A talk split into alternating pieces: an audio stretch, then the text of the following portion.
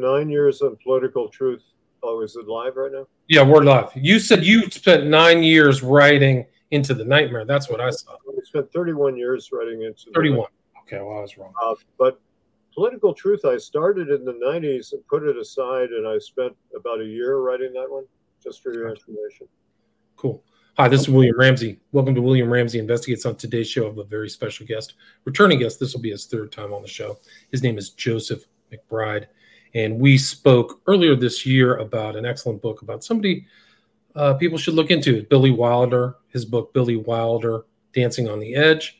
And then we also spoke about political truth, which you'll see here on the screen if you're watching on YouTube or Rokfin. Total full title of that book is Political Truth, the Media, and the Assassination of President Kennedy.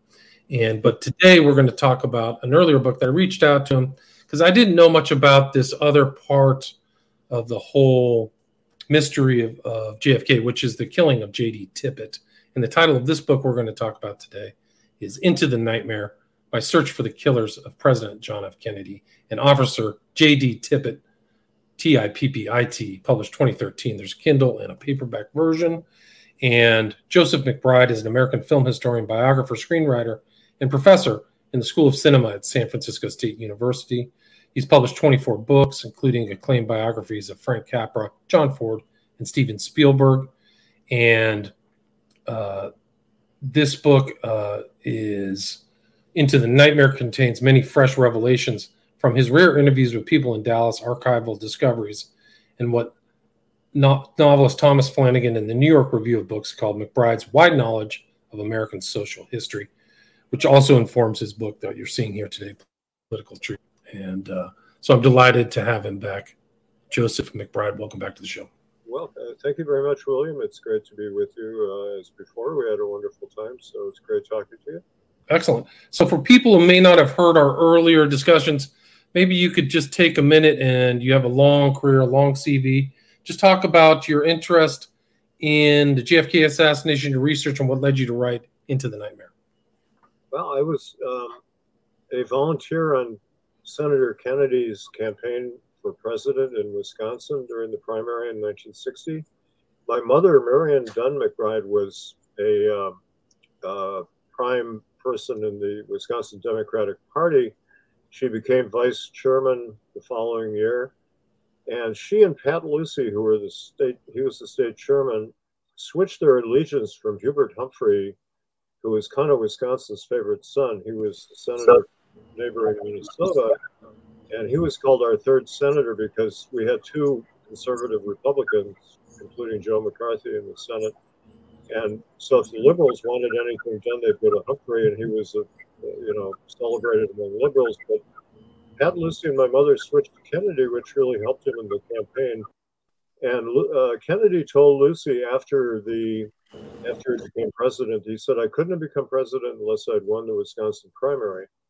It wasn't totally decisive, but it, it helped establish him on the national scene. And if he had lost it, his campaign would have been over. But I was a volunteer. I met him twice during that campaign.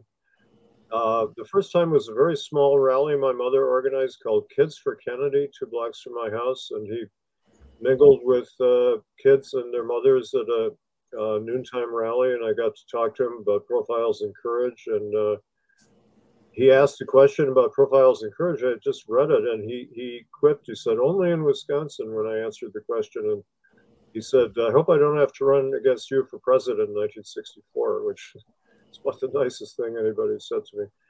Uh, and then I met him at a big rally in downtown Milwaukee on um, April 3rd, 1960, two days before the primary and there were 3,000 people there, and I, I got to shake his hand and talk to him and his wife. And uh, I was struck on both occasions by the lack of security. When he arrived at the little event, he was with only an aide and a uh, and a um, reporter who might have been Theodore White, who was writing the Making of the President then.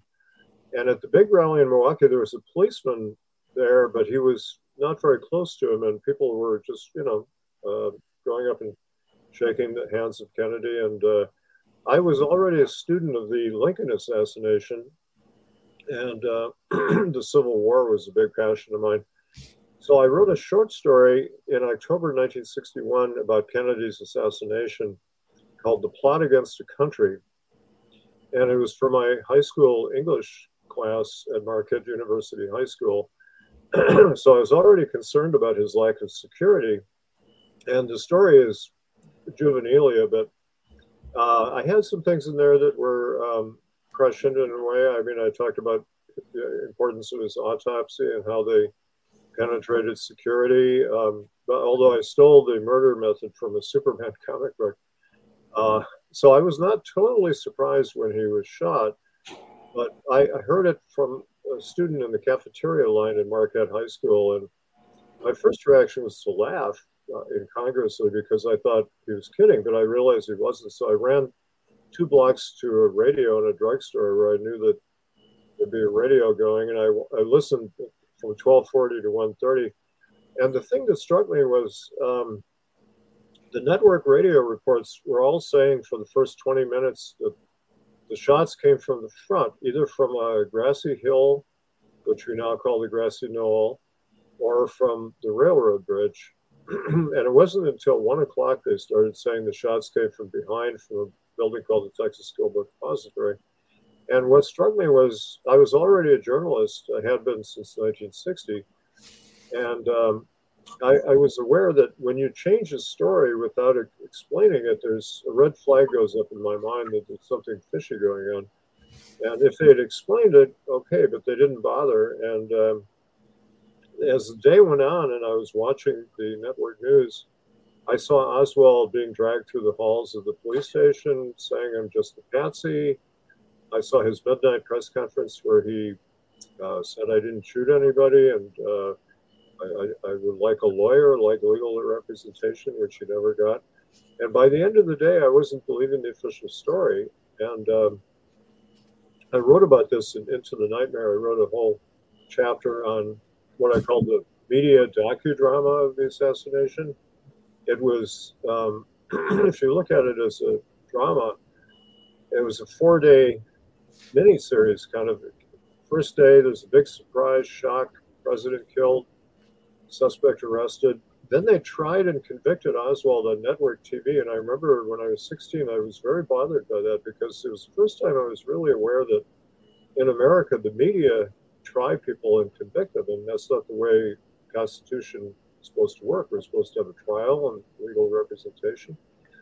And I was very bothered by that. And then, then the suspect got shot on national TV. And then the following day, you know, the grand spectacle of the funeral, which everybody thought was so wonderful. But um, I write that it was uh, kind of an uh, unfortunate event in the sense that it tranquilized the public and people were questioning already what happened. And uh, all the news kind of stopped for a day for the grand ceremony. It was also a military funeral. And when you study the assassination, the military was involved in the coup d'etat. So here's the military burying Kennedy. And, um, you know, in some countries, if the leader is killed, people go out in the streets and protest or riot or whatever they do. And in America, 93% of the sets were tuned to the assassination, uh, to the funeral, which was the all time record. Uh, so we were all kind of atomized in the sense that we were not on the streets, not meeting in public. We were sitting in our houses watching TV. And then um, the media kind of moved on. Uh, to me, the most uh, disturbing comment among many made about the assassination in the media, Dan Rather, who's been all over the story, uh, he, he, for example, he was the uh, CBS Southwestern chief, bureau chief. He worked out in New Orleans, but he had he had been working in Dallas before that. And the other two networks, ABC and NBC, each had one camera crew with Kennedy, a cameraman, uh, a reporter, and, and another person. But Dan Rather persuaded CBS to have five camera crews in Dallas, which was extraordinary. And he said I was prepared for something to happen. He's, he claimed I didn't know what would happen, but he must have had some, you know, possible inside information. and CBS had the only live hookup at uh, the Trade Mart, which some people thought was a danger spot for Kennedy. And so I go, I, I got deeply into this in, in, political truth, my recent book on the media and the assassination. But I, I thought of writing a chapter on the media for Into the Nightmare, but it became too too big a subject for one chapter. So I just wrote this one chapter, and Jacqueline Kennedy had orchestrated the funeral, and it was pool coverage. CBS actually called the shots, and um, they they uh, what Dan Rather said 20 years later in one of his retrospective specials on the assassination. Actually, it was a CBS morning program. He said, uh, "You know, the day I think of is Tuesday, November 26th." He said, "The day America went back to work." and we all resumed our jobs and the system worked. And on the contrary, I remember that as the bleakest of the days because I went back to high school and you know I wondered, you know, what had happened to our country, and uh, the feeling was extremely grim and bleak, and, and I didn't know where we were going, and I, I imagine millions of other people felt the same way.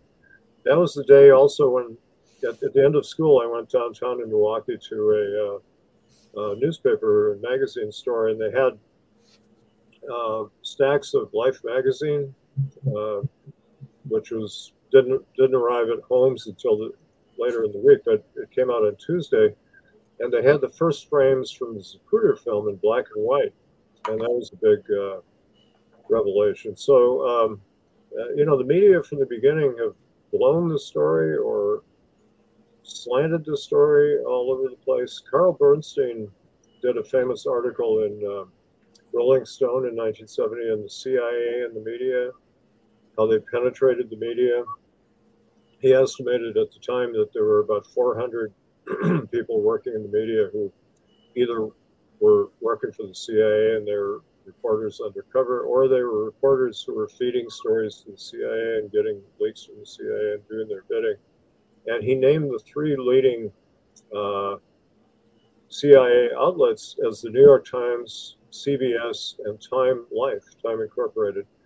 And he, he went kind of soft on his former employees, the Washington Post, but they're one of the worst offenders because uh, in 1951, Phil Graham, the publisher of the Washington Post, helped found Operation Mockingbird for the CIA, which uh, Frank Wisner, the CIA, was running and that was the infiltration of the media by the CIA. So the, this continues to the present day. I mean, for example, Jeff Bezos, the owner of uh, Washington Post, is very openly in, in doing business with the CIA, and so the Post has been a CIA front from the beginning. And uh, so the media have lied to us. The mainstream media have lied to us from day one, with very rare exceptions, but it's it's the alternate media, uh, William, like you and other podcasters and bloggers on the internet, internet publications. It, I, the internet gets a lot of knocks, but I, I think it's it's a force for democracy in many ways because um,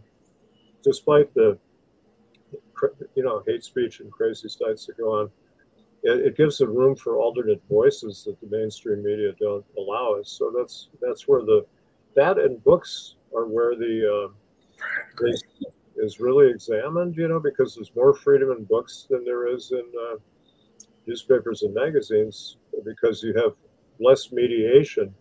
Yeah, the books published by the main publishers, the few publishers that are the big ones, uh, tend to be pro pro Warren Commission books, but um, the dissenting books are published by a few small publishers. But also, you can you can self-publish now, which is a big revolution in publishing. It used to be considered the vanity press; it was looked down upon, but now it's a very big, big scale business. Um, uh, you, you, know, you can have your book designed by a good designer, which I do, and, and set and type easily, and then you hire a fulfillment house to do print on demand, shipping the book, and, and you can sell it through Amazon and that's what I've done with Into the Nightmare of Political Truth, and they keep selling very well all, all over the world. And congrats! And you get you get the lion's share of the money, not to some publisher too. Yeah, I mean, And you avoid this word that I learned from uh, what was her name, Dutton, who wrote "I Will Be Done" about Nelson Rockefeller, which is this word privishing, where you can take your book and a, a publisher can pick it up, but then they'll just put it on the shelf and not promote it. So self-publishing has that advantage too, is where self-promotion is another component of the self-publishing. So yeah, you, have got to do that, but you, you kind of have to do that with mainstream publishers. I still do mainstream books. For example, Columbia University Press has published my book, How Did Lubitsch Do It, about Ernst Lubitsch, and my Billy Wilder, Dancing on the Edge. Very good publisher. And But, you, you know, authors still have to do a lot of the promotion. And I've learned how to do that. I have a lot of media contacts, and there are many, as, as I say, podcasts that keep calling on me for interviews. And it, it's a way to reach the public directly. And uh, um, you get a good share of the money from self-publishing, but you do have to share some money with Amazon and with the fulfillment house for printing it. But it, that's fair, um, and you get the money quickly, and, and, you know you probably get even more of a share than you do from the publisher. You don't get an advance, but you get consistent royalties. And so, and you also get control too. So it's your voice. Like this book is your voice, right? Into the nightmare. So you really can put like my voice comes through in my books. It's the subtext, but I think that warts and all, whatever I put out is mine. Yeah. And so I think that people will appreciate that as opposed to somebody meddling with my final text and editing. Yep. We don't want to cover that. No, this yep. is shaping, shaping the author's authentic words. I think is is really kind of what publishers, some publishers can do.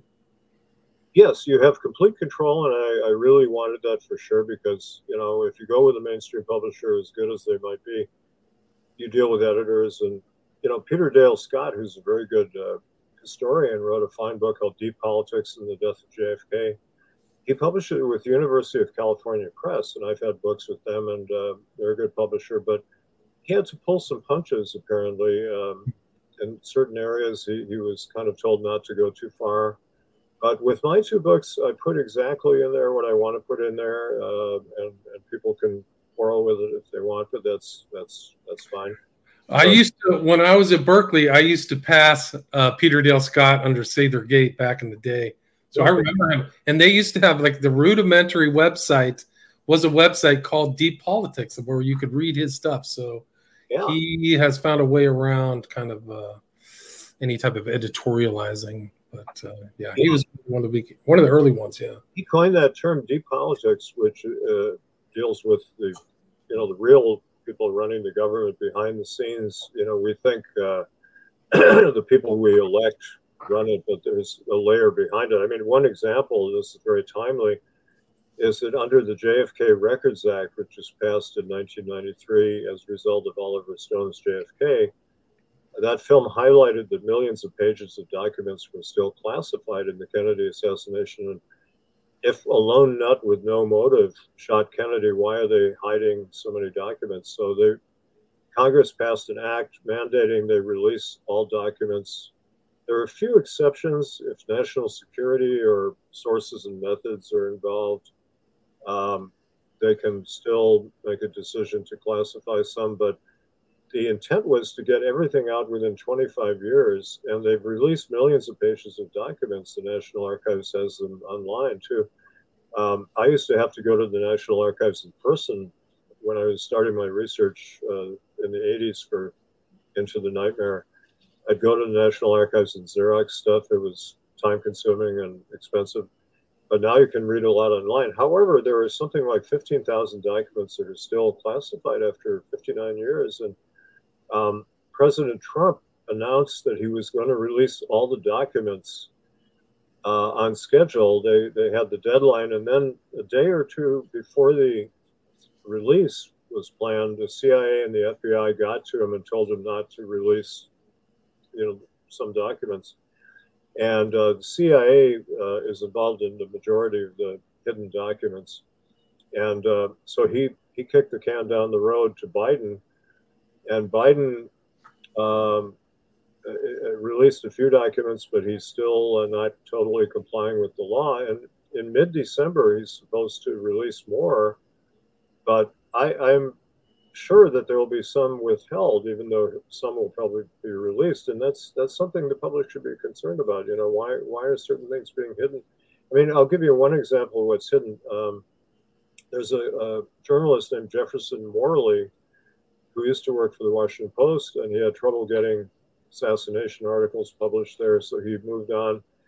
And he's been conducting a campaign in, in the courts for years to get documents released about George Joannides, who was a CIA officer um, who was the liaison with the House Select Committee for Assassinations. He was supposed to facilitate releases the papers from the CIA, but in fact, he didn't tell them he was the case officer who was handling the anti Castro Cubans in the Miami station at the time of the assassination. And some of those people are suspects in the assassination. And he probably uh, knew ab- about Oswald's activities in New Orleans that summer with anti Castro Cubans, and in which Oswald was posing as a uh, anti-Castro person, and uh, so anyway, Joannides lied to the House Select Committee, and a lot of the documents about him are still classified, and so there's something to hide there, and, and we really should know what went on.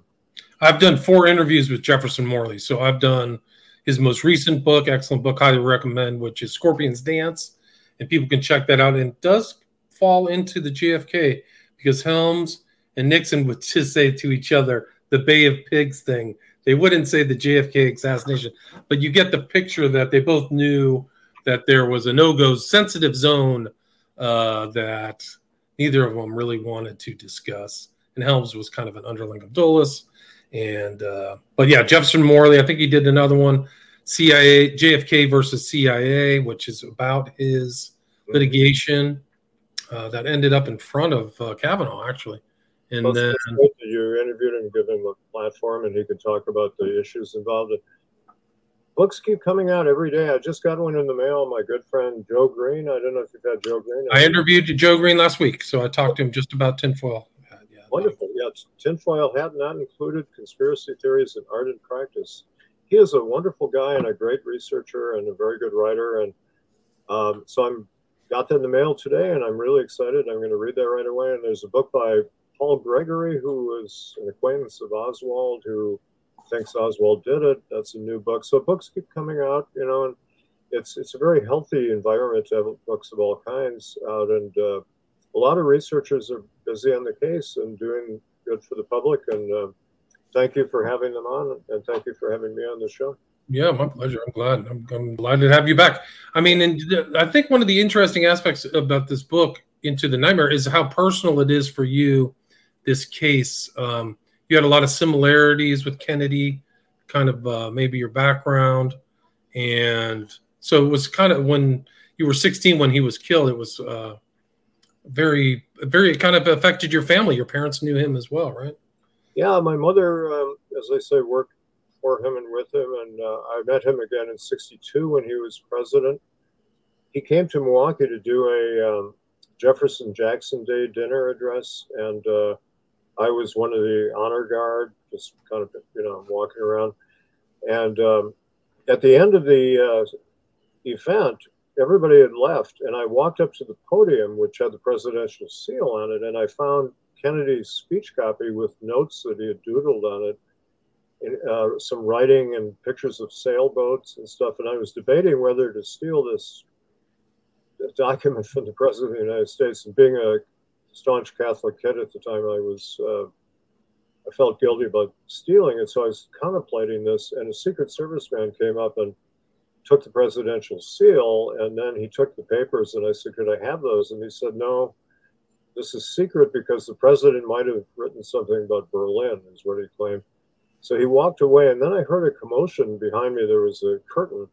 So I pulled the curtain, and Kennedy walked five feet from me. He was right there, and I impulsively called out, Hi, Jack. And he smiled and uh, turned, walked down a ramp into the limousine in which he'd be killed a year later. That's the last time I saw him. Uh, but I was so it, it, meant a lot to me personally. It changed my life because I was going to go into politics. I was going to become a lawyer and a politician. And um, I lost faith in our political system, and, and you know when your candidate is murdered uh, and, and, they didn't solve the crime, that profoundly bothered me about the United States, and uh, I was confused by the Warren Commission report, which I read when it came out. And, you know, uh, temporarily I kind of believed it because we were raised back then to believe in the government and the media. And uh, a huge percentage of the public before the assassination automatically believed what the government said. And it took me until the Vietnam War started heating up a year or two later uh, as a direct result of the assassination that I began questioning the government. And I was a protester in Madison when I went to college.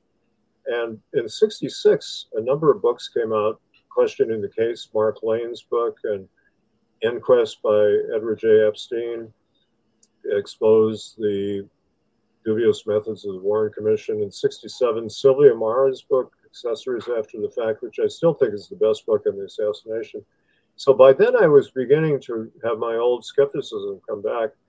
And so it changed my whole life. I, I, I devoted myself to be, being a writer, which I was going to do anyway. But um, my purpose as a writer, uh, all that I write is to expose hidden truths because I felt I'd been lied to systematically as a kid by the government, by the media, by my parents, by the Catholic Church, and you know I, I, I rejected all those things, and began to think for myself, which we should all do. And I started writing more and more books. And when I write film history books, such as my biographies of Capra and John Ford and Steven Spielberg, I, I delve behind the official facade of these people and come up with a lot of revelations, uh, things that.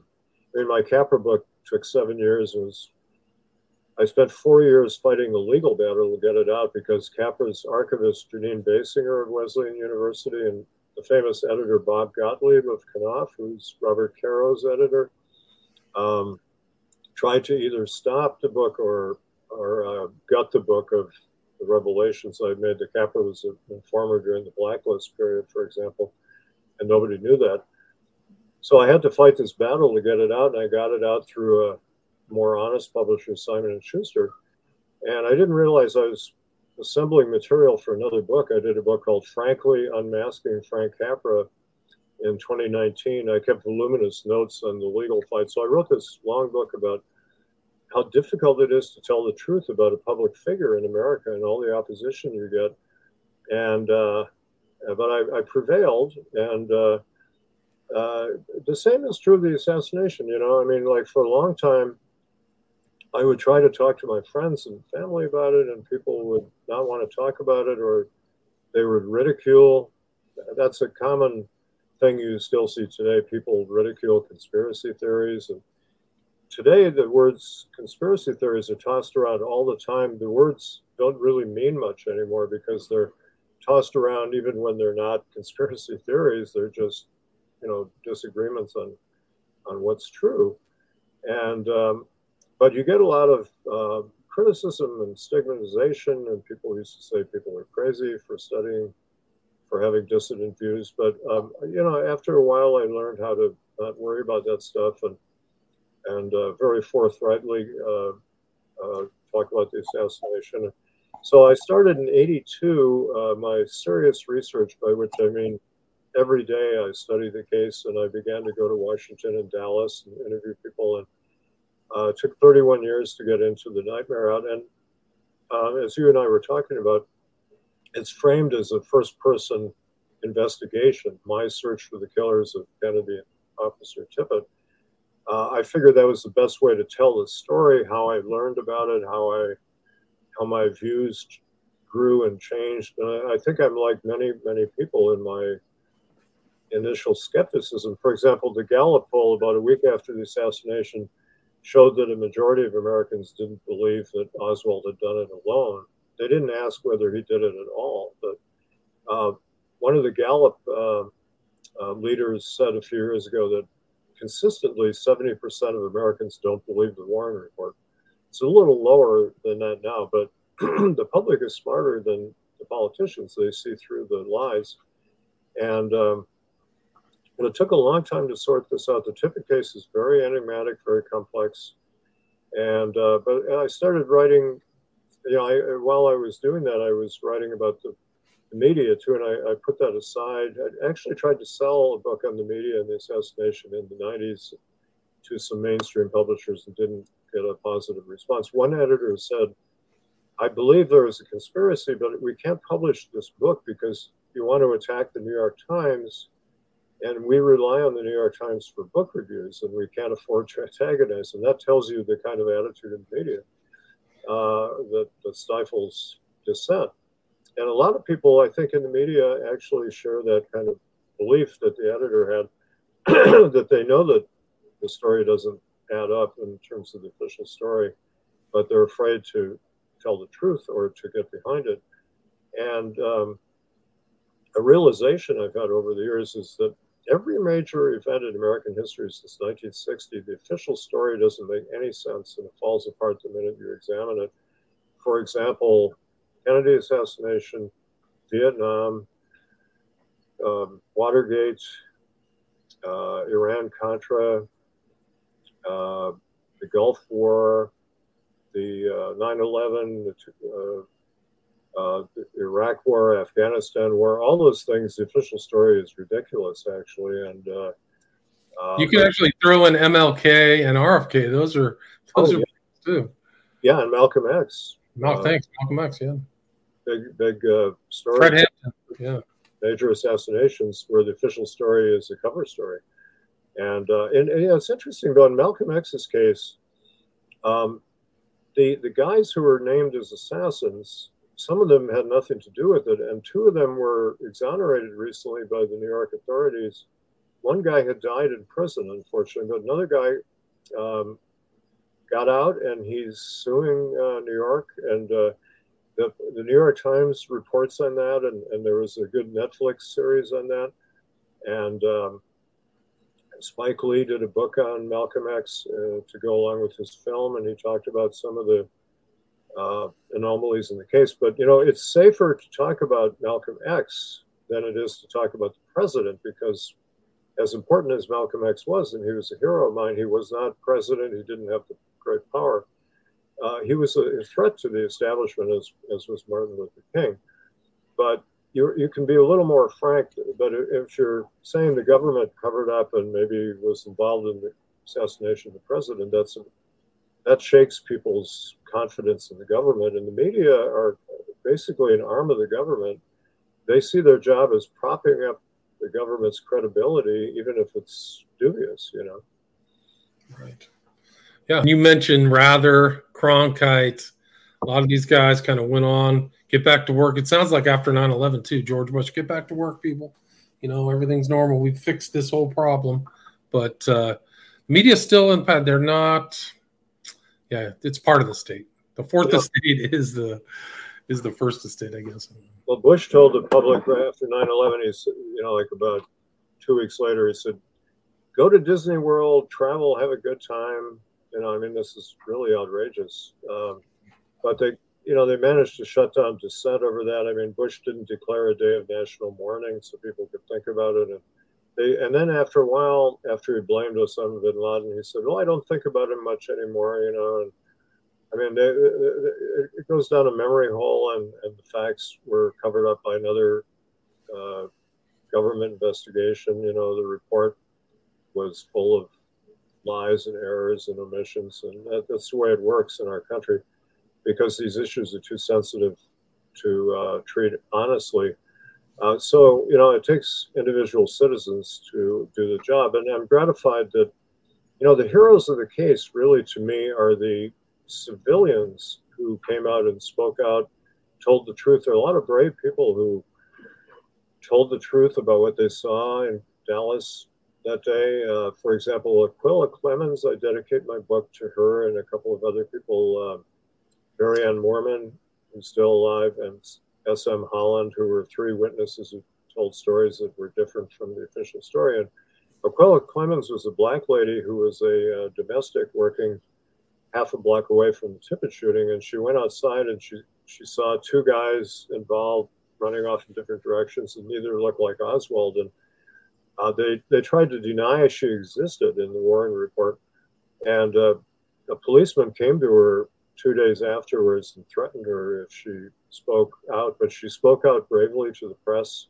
and she gave an interview to Mark Lane and Emile de Antonio for their documentary film version of Rush to Judgment, and she was never seen again. And I and other people tried to find her. Today, if she were alive, she'd be like 110 or something. But um, she disappeared off the face of the earth, and she was threatened by the police. And she she said they they came around and warned her you might get hurt if you talked about it. But these people were honest citizens who told the truth and believed in the law, and, and we have to honor them. So there are good people out there who are um, dedicated to the Constitution and to the rule of law. It was dangerous too. A lot of people, was it uh, Belzer's book hit list? A lot of suspicious deaths from the beginning around. Not just it was a huge cover up that entailed a lot of violence. A lot of people, even people involved, probably who might have been involved. Mac Wallace, maybe I don't know. He died suspiciously, but they're citizens and I forgot the guy at the train track who saw something. I thought he died as suspiciously. Yeah, so there's Bowers. Yeah. Bowers, yeah, yeah, there were uh, Penn Jones Jr., who was a crusading small town Texas newspaper editor and publisher, owned his own printing press. Somebody said once, "You only have freedom of speech in America if you own your own printing press." Penn Jones did. He was a feisty guy, lived outside Dallas, and he he found a lot of the leads and and um, witnesses, and, and, he made some mistakes, but he he did a tremendous job. And and I got to know him. He was kind of a role model and a, mentor of mine. And he, he told me, as he told other people, he said, take one aspect of the case, one that hasn't been um, sufficiently examined, and research the hell out of it. And that's very good advice. I took that with the Tippit case because I began thinking, as other people had, that Tippit Tippit's murder was not investigated properly. The Dallas police dropped the investigation basically when Oswald was shot two days later.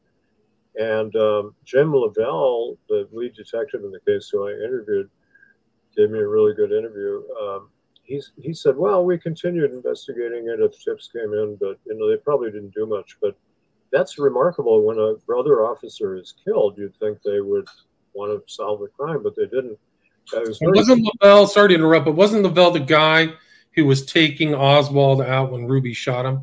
Yeah, he, in the picture, you see the tall guy in a white suit and a cowboy hat. He was handcuffed to Oswald, and he participated in the um, interrogations of Oswald. And he told me a remarkable thing. He um, he said that the day of the assassination, Captain Will Fritz, the head of homicide, who was in charge of the case, told him that we need to um, nail Oswald for the Tippit murder because we don't really have enough evidence to nail him for the murder of the president. And if you look at, uh, you know, the situation with the evidence, they really didn't have a case on Oswald for killing the president. So he said, let's get him on the Tippit murder. And a, little known document that I found at the National Archives, an FBI document, points out Oswald was never arraigned for the murder of Kennedy, only for the murder of Tippit. He was charged with both later that night, but um, he, uh, you know, they really wanted to get him on Tippit, and it's a specious logic they sold the public that if if somebody killed this officer fleeing, he must have killed the president. Well, that doesn't logically make sense. There could be other reasons why somebody would kill a policeman. Um, but the evidence is very weak. Uh, the ballistics evidence, which is really conclusive, was analyzed by an FBI expert who came and testified to the Warren Commission. He said we couldn't match the bullets found in Tippit's body to the pistol that Oswald was said to have had. We couldn't match them. And there were two different kinds of bullets used and different shells and all kinds of anomalies with uh, uh, the evidence. So, as Oswald called called it, the so-called evidence. All right. What's um, what's the so-called narrative of Oswald killing Tippit? Well, he had to do specific things to be where Tippit was to kill him, right? Well, based upon the timeline, isn't that correct? He was killed about 108 or 109, which is about 38 minutes after Kennedy was killed. And he was patrolling a uh, street in Oak Cliff, which is a suburb, Uh, and you can reach Oak Cliff by the viaduct from Dallas in five minutes driving across the, the viaduct. And uh, Tippit was doing a lot of unusual things. First of all, he was not in his own patrol district, he was way out of his district. The officer who had that district was William Mentzel, who I found out was involved with Tippit in the plot. Um, Tippit was seen at 12:45, 15 minutes after the assassination, sitting in his squad car at a gas station overlooking the viaduct. Five people who knew him saw him sitting there, and he was probably looking for Oswald coming from downtown. Um, he was supposed to be on a bus, and he he did get on a bus briefly, and then he exited. The bus was stopped in traffic, so he got a cab, and he came by cab. So Tippit didn't didn't find Oswald, so he took off at a high rate of speed and he was headed for a different location. Then he was seen um, shortly after one o'clock, around one o'clock. He was he pulled over a guy on 10th Street um, named Andrews who was driving his car, and Tippit pulled his car in front of him and rushed over. Didn't say anything. He pulled up in the back seat or looked in the back seat. There was nobody in the back seat, and Andrews saw his name tag Tippit, and then Tippit took off. And then he was seen again shortly after one o'clock at, on Jefferson Boulevard, the main street in uh, Oak Cliff, which is parallel to 10th, where Tippit was killed. Tippit ran into a record store that he was known at. He, he bought records there. and, and um, there were people there, and one of whom knew Tippit, one of the workers, and he said Tippit ran over to a telephone that they had there, and you can still see the telephone. And he picked up the phone, called a number, and didn't have a conversation. And we don't know if he heard anything or not, but he slammed on the telephone, ran out the door, and then the guy saw him taking off in his squad car to 10th Street, turning right toward where he was killed. And a few minutes later, he was shot. And Oswald um, uh, supposedly was driven by the cab driver to a few blocks beyond his rooming house, which was um, nine tenths of a mile from where Tippit was shot. And Oswald then walked back to the rooming house as if he was trying to avoid detection. And his uh, housekeeper said she saw him come in in a hurry and uh, uh, changed his jacket and um, allegedly picked up a gun. But John Armstrong has done a remarkable book called Harvey and Lee, in which he spent 10 years doing the most exhaustive research and proving there were two people uh, running, the CIA was running two people under the name of Lee Oswald. One was Lee Henry Oswald, one was Lee Harvey Oswald. And those two names were both reported in the press that day as suspects. And uh, it sounds kind of far fetched, but uh, Oswald was seen in two places frequently at the same time, and a lot of strange sightings. And people early on noticed that, and they were trying to figure out how this could be. And, and a guy named Richard Popkin wrote a book called The Second Oswald. He didn't do the kind of research Armstrong did. He spent 10 years on it. But in, in spycraft, it's not unusual to have the same name used by different agents because it gives plausible deniability if somebody say does something in New Orleans, they could say, well, he was really in North Carolina at the time, you know. That's why they do it. And um, so, anyway, um, supposedly the Warren version is Oswald walked nine tenths of a mile and Tippit pulled, pulled him over for whatever reason. One story they put out was that he matched the description over the radio, but he really didn't match that description very well and the source of the description is not clear. Um, a Dallas policeman evidently called it in. But then there was this confrontation where they were talking across the hood of the car, and then Oswald allegedly shot him, took off, ran, and was seen at the theater. According to the Warren report, his whereabouts were not accounted for for half an hour, which is kind of odd because the theater is very close to the shooting site. But uh, when you look into the case, all kinds of things are wrong. Um, Oswald's housekeeper saw him standing outside the house about 104, waiting for somebody to come by. And a police car had pulled up outside the rooming house when Oswald was there and beeped its horn twice. That's suspicious. And Oswald was standing there. And so um, if he shot Tippit at 108 or 109, uh, that's not enough time to walk that route. I've walked that route many times. You know, when you walk fast, you, can, you still can't make it that fast. And nobody saw him walking or running or, or being driven there. Um, so uh, they moved, the Warren Commission moved the time of the shooting to 115 to make it possible for somebody to walk that far. And that's specious because there are documents that Tippit arrived at the hospital. Well, um, the ambulance picked him up probably around 119, although there's one document that says he was shot at 115. They crossed it out.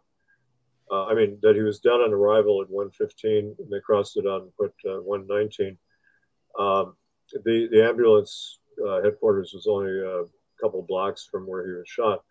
But um, there were other witnesses who gave the time earlier, but Tippit tried to call police radio at 108 and, and didn't get acknowledged because there was so much traffic on the radio. There was also a strange uh, message to him at 1245. Him and another officer, they said, be at large for any emergency that may happen, which is a strange thing to be singled out for at a time of maximum emergency when officers all over were racing around. Why did they single out Tippit? It was some kind of a, a signal. But I interviewed um, Tippit's father, Edgar Lee Tippit, who had never been interviewed except once by the FBI. Um, and he was a very honest man, a very straightforward uh, guy. He was 90 years old, but sharp as a tack, and he was still working as a farmer in East Texas. Uh, and he was a nice man. And uh, he said he felt terrible that uh, uh, Oswald got shot because he wanted to know the truth about uh, what happened to his son. But he said that soon after the assassination, he went to visit Marie Tippit, the officer's widow in Dallas, and she told him that uh, shortly after the assassination, a policeman came to her and told her what happened. He said that Tippit and I were ordered to go uh, to chase Oswald into Oak Cliff, where Oswald lived, and the police knew who Oswald was, and the official version is that they didn't know who he was until they got him to the police station at 2:10 p.m. They arrested him at 1:52, but so here at 12:45 or earlier, they knew who he was, they knew where he lived, and and it is clear that the police had him under surveillance, and they, you know, as as a lot of cities had or have, uh, they had a kind of a red squad or you know subversive squad to track people like him.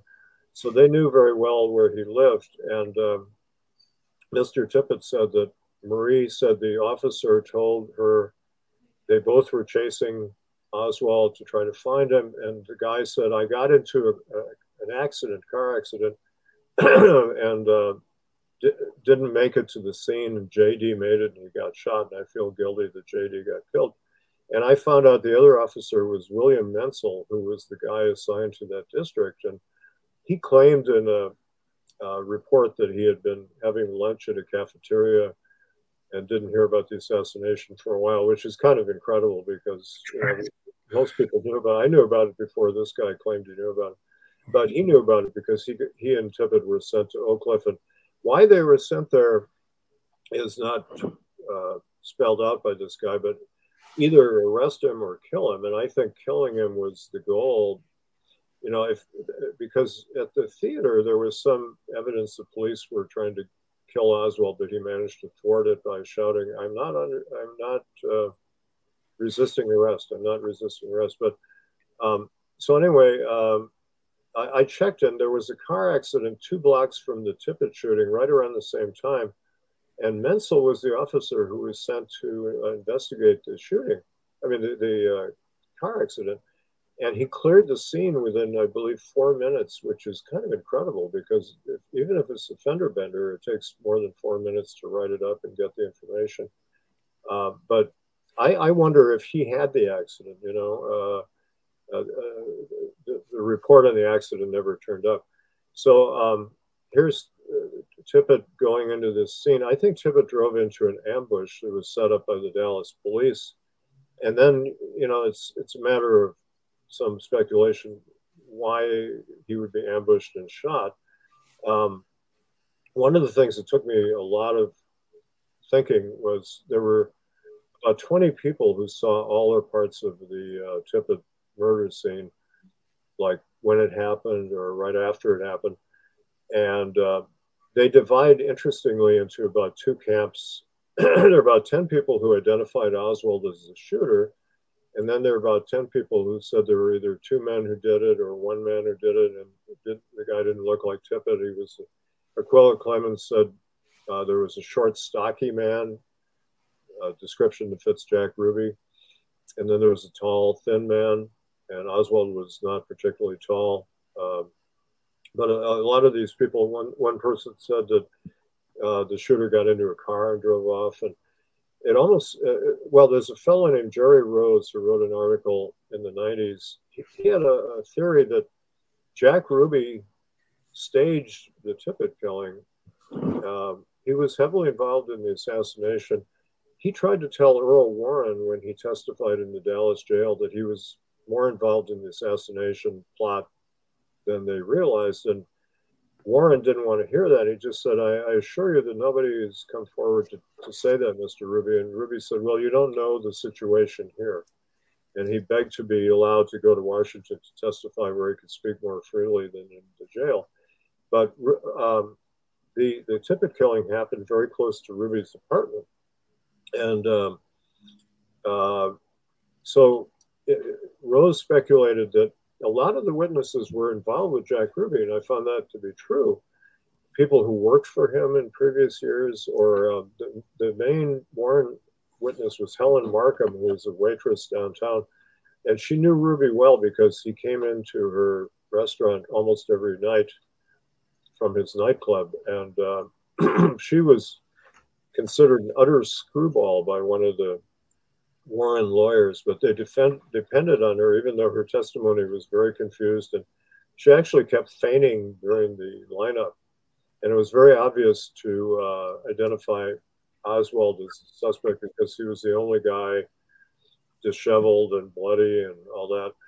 But she got all confused and she kept fainting. And um, but she also said the shooting took place around 106, I believe. And uh, she was walking to her bus stop going to work. And uh, she lived a couple blocks away. And the bus came at 112. And so you know that you would want to catch the bus and not, not miss your work.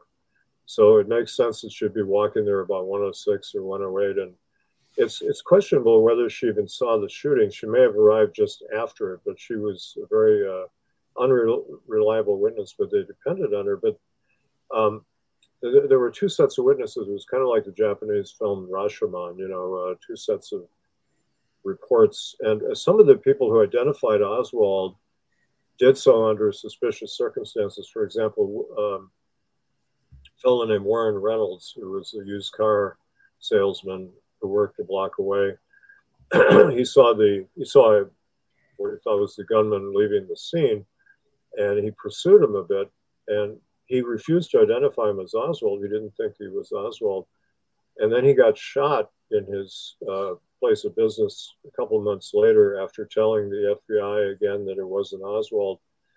Somebody came in and shot him in the head, and he miraculously survived. And then he said, "Oh, okay, yeah, it was Oswald." You know, he was.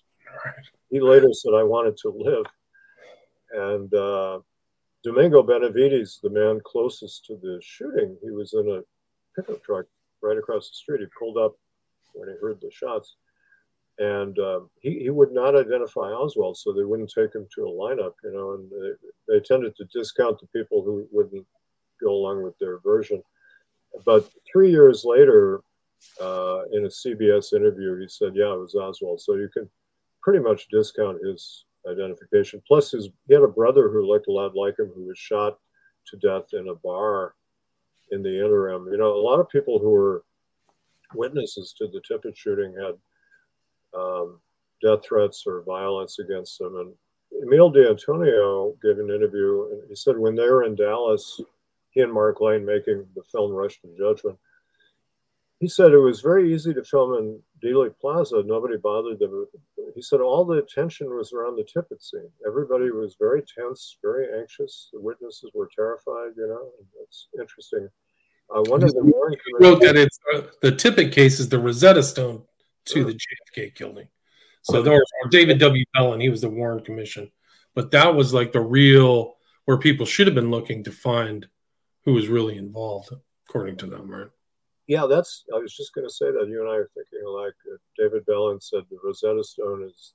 I even went to see the Rosetta Stone at the um, British Museum in London, um, but uh, it was a huge stone, you know. But what he meant was that since Oswald killed Tippit, that meant he killed the president, which is a logical fallacy. But they didn't. The Warren Commission hardly investigated the Tippit murder. It's almost an afterthought. As a matter of fact, I found a, a memo by Alfreda Scobey, who was a very smart lawyer, who was a protege of Richard Russell of Georgia. Senator Russell was uh, on the Warren Commission. He was a skeptic. He didn't really believe the single bullet theory, et cetera. And Scobie was sort of his eyes and ears on the commission. And she wrote a memo to um, the, the, the head of the commission saying, uh, is anybody looking into the Tippit murder? You know, it seems we should look into that. And then they ordered an FBI investigation, which was rather perfunctory. It, was, it took about a week and it was just all superficial things.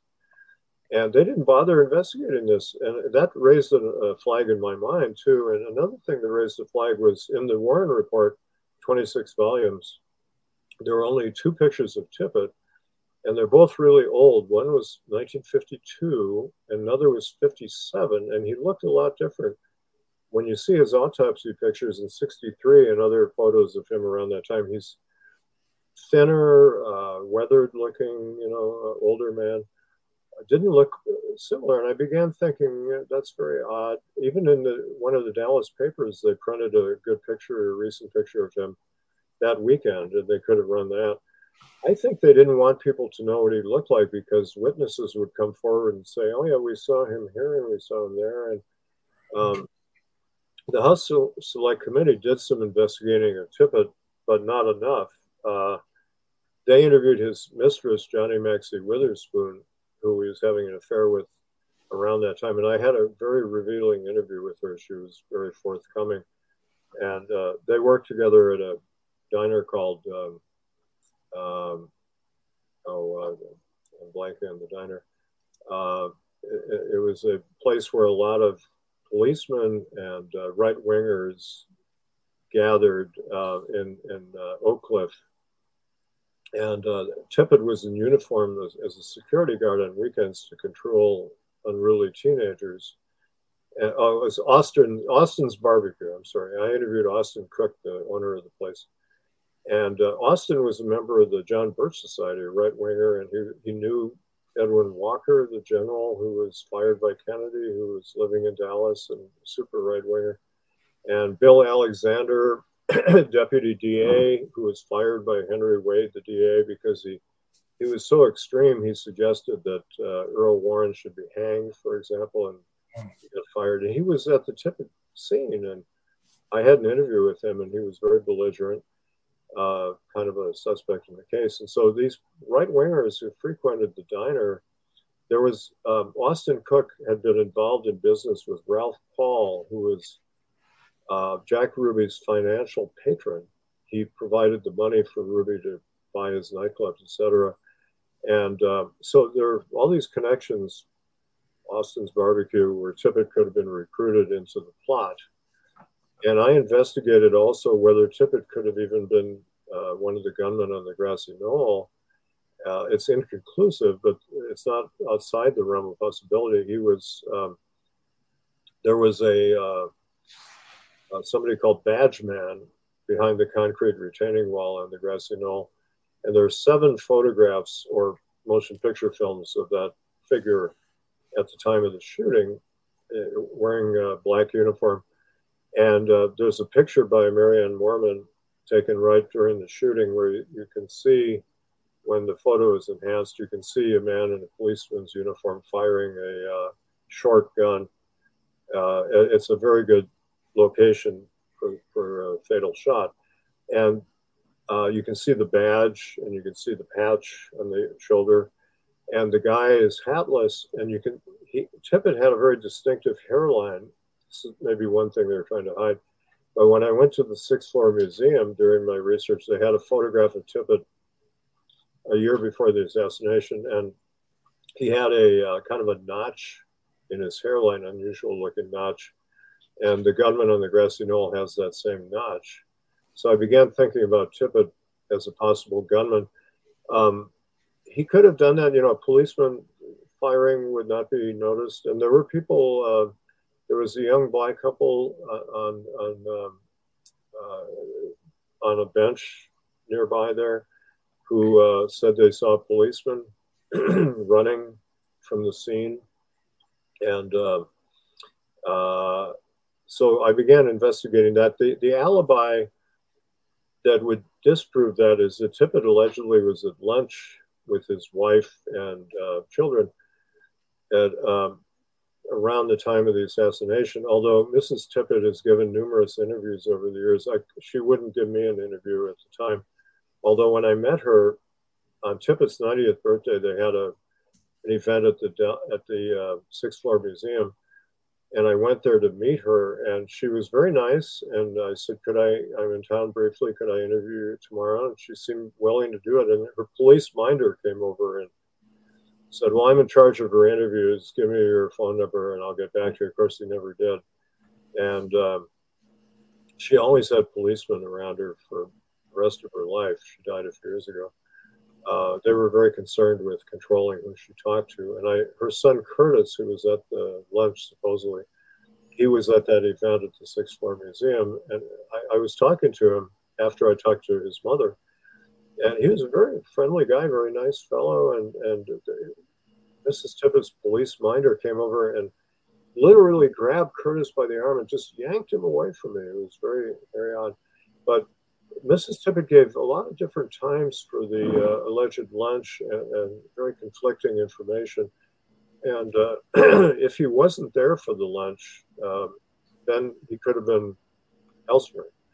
But, you know, their home was about seven miles from uh, downtown Dallas.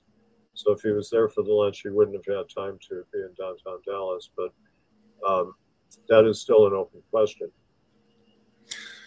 But what didn't your research also find out like he had kind of psychological questions when he was a police officer? So he wasn't this kind of cut and dried, do it by the book cop. Would you agree with that? Yeah, he was a undistinguished cop. I mean, he had no promotion in 11 years. He was not well educated. Um, he had been through World War II in Europe, and uh, he was a paratrooper, and he was very traumatized once by a uh, paratroop drop from a, a, low height. He was really um, suffered from that. And he had what we now call PTSD. he was very anxious after the war. And um, uh, one of the things that he was known for, he couldn't look people in the eye, which is a potentially fatal thing for a police officer. And, you know, the, the, if he was shot, I mean, he was shot, whoever shot him, if you if you don't look somebody in the eye, uh, they can get the drop on you and uh, shoot you. And um, people said Tippit would, when he talked to people, look at the ground, you know, things like that, because he was so anxious. And uh, he, um, he he had a psychological evaluation, which was very disturbing. The psychologist uh, said that Tippit exhibited strange signs. For example, he, resorted to edging when they showed him cards, you know, Rorschach cards. Normally, the person picks up a card and looks at it and says something. Edging is when you turn the card sideways and you look at it from that that way, which is very strange behavior. And the guy, the psychologist, wrote that Tippit had no imaginative faculties and uh, he might not be suited for police work, etc. You know, so he was not a very good policeman. Um, but he was financially overextended the Tippits actually owned two homes. They had mortgages on them, which is a bit unusual for a guy who owned earned $438 a month. So he had uh, moonlighting jobs as a security guard at Austin's Barbecue and movie theater nearby, which was run by a, uh, a fellow who was connected with uh, uh organized crime and uh, drug running. and during the Warren testimony by the police chief, Curry, uh, Allen Dulles asked a question out of the blue. He said, uh, "There's a rumor Tippit was involved in drug dealing. Do you know about that?" And Curry said, "I don't know." Um, but the Tippits, they had these two homes, and but I found out that in the summer of '63, Tippit came in some money.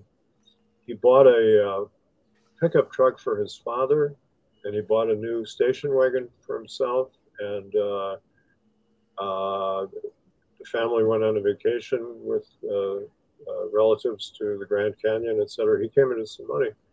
And he had this mistress. They tried to portray him as a good family man and all, which he wasn't. Uh, he, he had other girlfriends, but this one mistress who I interviewed had had a, a, a an affair with him for some months. Uh, she was a waitress at the barbecue place. And um, they would meet apparently at the barbecue place uh, late at night and have sex. And uh, there were stories that, I mean, one story was that um, uh, on the day of the shooting, that morning, Mrs. Tippit came to some friend's house and she was distraught and she said, JD wants to divorce me. Uh, but according to Johnnie Maxie Witherspoon, Mrs. Tippit wanted a divorce. So there are a lot of unanswered questions, but um, Johnnie Maxie Witherspoon got pregnant, and um, around uh, the time of the shooting is when she found out she was pregnant, and she had an estranged husband who was jealous, who was following them around. And some people have even tried to claim that he, he might have shot Tippit, but I don't think he did because they're, uh, you know, his movements are accounted for at the time of the shooting. Um, but he claimed that the child who was born in the spring of 64, a daughter, was Tippit's child. And he got back together with his wife and they uh, raised the child. But Johnnie Maxie Witherspoon says the child was not Tippit's, and she, she told me he had a vasectomy, couldn't couldn't have children anymore. And uh, vasectomies are common now, but they were they were given in the 60s. They were rare, but um, you know, there there are other accounts that Tippit was in that location because he had a mistress nearby. The only thing Mrs. Witherspoon was evasive on, interestingly, was when I tried to pin her down where she was at the time of the shooting. She said she was at home and she wouldn't give me the address. She said she was doing the laundry, but you know, I wasn't quite sure where where she lived. But that's another wrinkle, you know. But I, I tried to deal with various suspects in the case uh, who, who've been Bruder, uh, mentioned as possible uh, killers of Tippit, and I exonerated some of them. There's a fellow named Darrell Wayne Garner, who was a young hoodlum who was associated with Ruby. And he gave a very interesting interview to Mark Lane talking about how he was uh, asked to help uh, participate in the plot against Kennedy. And Clay Shaw was involved, Jack Ruby was involved, and he was a suspect, the prime suspect in the shooting of the witness Warren Reynolds. And uh, uh, Garner's girlfriend gave an alibi, and he claimed he was in Las Vegas at the time, but he might have been a shooter. And other people, I'm glad, you know, when you do a book, you hope other people will get inspired to pick up your research. That's what you hope for. People build on other people's research. And various people have um, investigated Captain Westbrook had a personnel who, who rather unusually was at the scene of the Tippit murder very shortly after it happened. And he was heavily involved in it and, and may have been involved in planting evidence. And uh, there's a uh, reserve policeman named Kenneth Croy, who, who was there suspiciously quickly too, and some people have said maybe he was involved. There were there was a witness, Mrs. Uh, Doris Holan, who said there was a police car in the alleyway. Tippit pulled up, pulled up right blocking an alley between two two houses, and there was a police car there, and uh, the shooter came out of the police car and fired a coup de grace into Tippit's head to make sure he was dead and went back into the police car and the police car backed into the alley. There was another witness who saw that.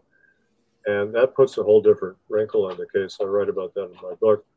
Um, but um, do you think it's possible that he was involved and they were just tying up loose ends by killing him and then blaming it on Oswald? Well, yeah. See, I think there there are different reasons. Like, for example, let's say Tippit was the grassy knoll shooter. Um, if they had managed to kill Kennedy, Oswald, and Tippit within an hour, let's say, the, the Dallas police could have said we're geniuses. We solved the case and wrapped it all up within an hour. It would have been hard to. There still still would have been doubt about it, but um, you know, as it as it is, some people even say they were terrific. You know, they captured Oswald uh, 152. You know, Kennedy was shot at 12:30. But uh, Tippit's murder, it could have been done just to lure policemen into Oak Cliff because when a policeman is shot, that takes precedence over anything. And I noticed in the police radio tapes that when Kennedy is shot, they're very blasé, like, oh, president was shot. And then when, when the report came in, a civilian used the radio and said an officer was shot. Suddenly, the tapes are full of very agitated policemen speaking very quickly. A lot of calls come in. And I told Jim Leavelle, the head detective there, I said, I noticed uh, that. And he said, Yeah, that's true. Uh, when a policeman is shot, that's you know the most important thing for, for cops. And I said, um, what do you think the police attitude was when Kennedy was shot? And he broke into a little kind of wicked smile and he said, uh, Well, it's like that old saying, uh, it, it, wasn't no different from a South Dallas N word shooting. And he used the actual word, not N word. Um, they just didn't care. I mean, wasn't there like a lot of Klan stuff too? I've seen other researchers where the guy who was escorting the three tramps had like a Klan tattoo. Uh, so there's some pretty, very far right for those days people around. Yeah.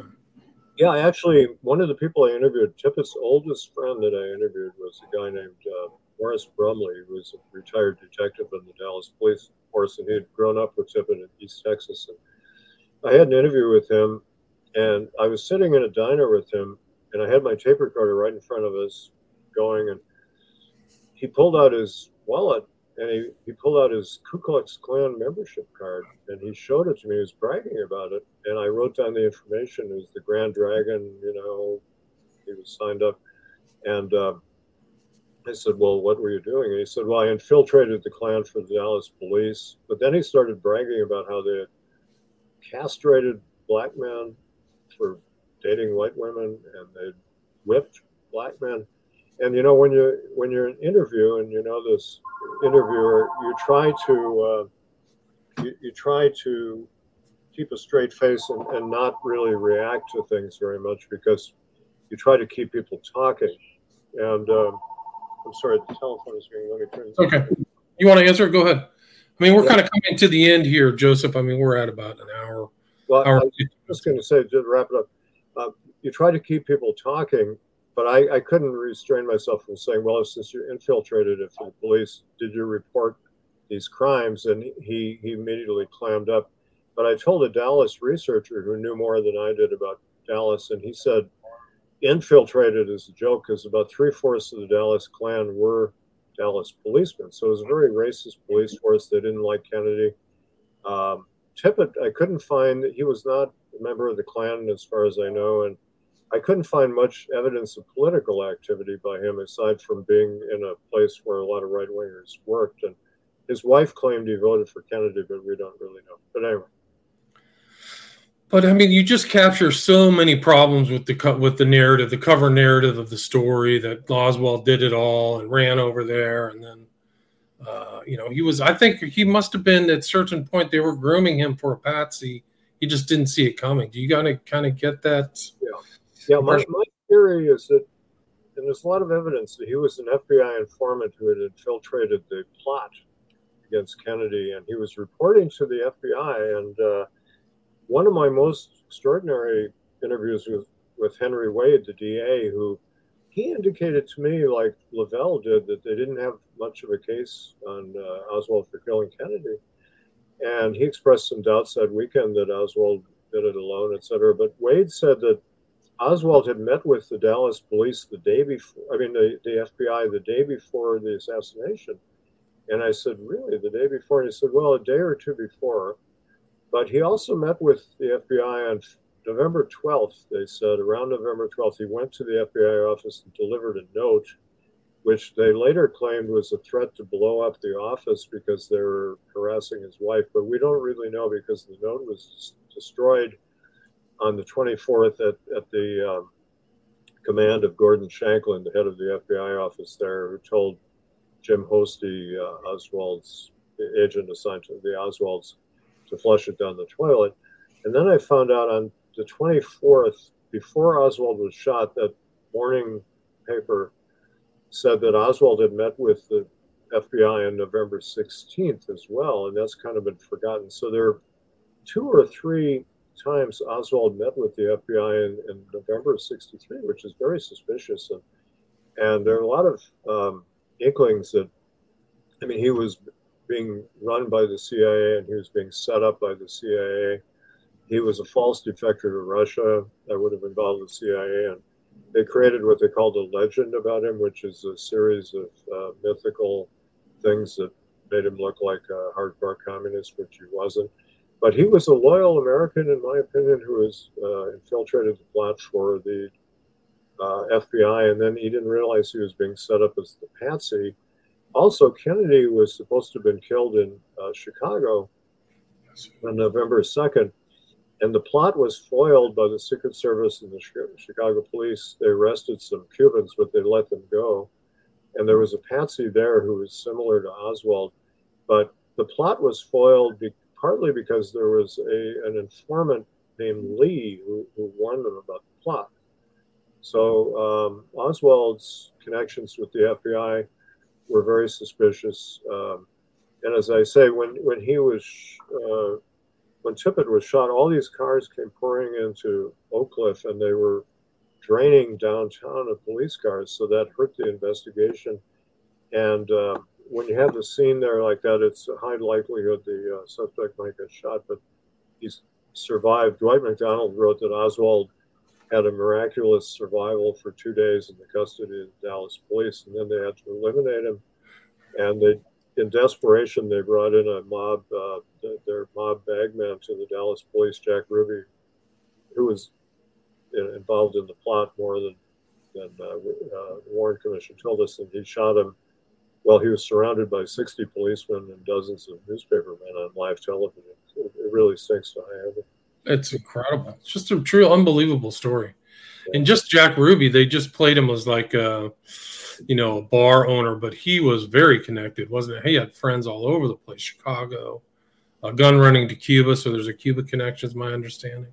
Yeah, they had a, they looked at his telephone records for the month or two before the assassination, and he made calls to many mob figures around the country. And when I was in my early research going to the National Archives, I was xeroxing reports about Dallas policeman Ruby knew, and I finally had to stop because he, he really knew most of the Dallas policemen, hundreds of them.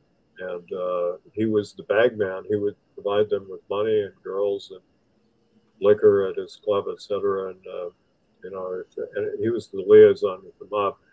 Uh, so, the, you know, the Tippit case is, uh, you know, Rosetta Stone, but it's different from what David Belin meant in the Warren Commission. But you know, it's it's. Uh, I, am glad that I advanced the case with um, knowing what Tippit and Mentzel were trying to do, and they had to have been involved a to be given that order that early. And um, uh, so more more people are looking into the Tippit murder, and then uh, Political Truth, my book on the media and the assassination, I connect the loss of faith that our country had in the government and the media uh, a lot of people thought it began with the Vietnam War, but it really began with the assassination. People began realizing they weren't being told the truth.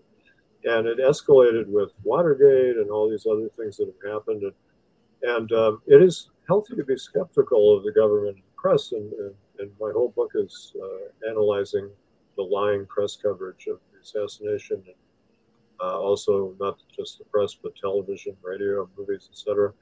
But um, it's gotten to the point where half the country now believes one set of facts, half the country believes you know mythical things, and we see the danger of that with the storming of the Capitol on January 6th, the attempted coup. And uh, it took the, you know, one of the things I criticized the media for was not calling the coup for what it was right away. The Washington Post even put out a video saying it wasn't a coup, a lot of specious reasons. Now they refer to it as a coup. It's become rather common to call it that coup attempt. But we had a successful coup in, in uh, November 63, which they won't admit. You know, they can't admit that in, in the mainstream media. And that's what I uh, attack in my book, Political Truth. Right, in Political Truth. This one, Into the Nightmare, I like the fact that you kind of are following these researchers and giving your opinion on some that might not be uh, sketchier than other people think. So you get a lot of firsthand experience comes through in this book. And uh, so I liked reading along with that as you kind of advance down your kind of research path. So that was another aspect of the book I really liked. But uh, the best place to get it is on Amazon. Yeah, two uh, self-published books in the assassination, which are uh, fulfilled by Vervante, a Utah company. You can buy them only through Amazon, and um, uh, they they process it and it'll be shipped to you quickly from uh, Vervante. So I recommend people do that, and um, uh, I think uh, anyway, I, I put, I've, I've, been researching this my whole, basically my most of my life, and even before the assassination, I was involved in researching what could have happened. And you have a website, don't you? Or do you have a social media? Well, I had a website, you know, devoted to all my works, but I was so busy last year and early this year. I had four books out: my Billy Wilder, Dancing on the Edge, and political truth, and I did a book called uh, "Whatever Happened to Orson Welles: Portrait of an Independent Career." I updated that, and I did a book on the Coen Brothers called "The Whole Darn Human Comedy: Life According to the Coen Brothers." So I was so busy, I neglected to renew my site, and it disappeared. But I have a couple of sites up there. I'm told that my Into the Nightmare site also disappeared, unfortunately. I have to get them running again, I will. But I have sites on uh, uh, my memoir, The Broken Places, and uh, uh, my book, Two Cheers for Hollywood, which is a collection of my short works. But, uh, um, you know, I, I, need to get back on. I have websites that are handy for people to read. But, you know, if you go on Amazon, it links to all my books, and uh, most of them are still in print. I'm, I'm now working on getting some of the out of print books back into print. So, yeah. Well, good luck with that. And do you so people can reach you through social media? Is that right, or or do you have an email you want to share? Yeah, um, yeah, they can write to me, and people do write to me, which is interesting, and uh, I appreciate it.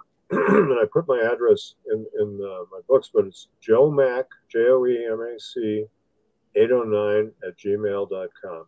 J O E M A C eight oh nine at gmail.com, and I.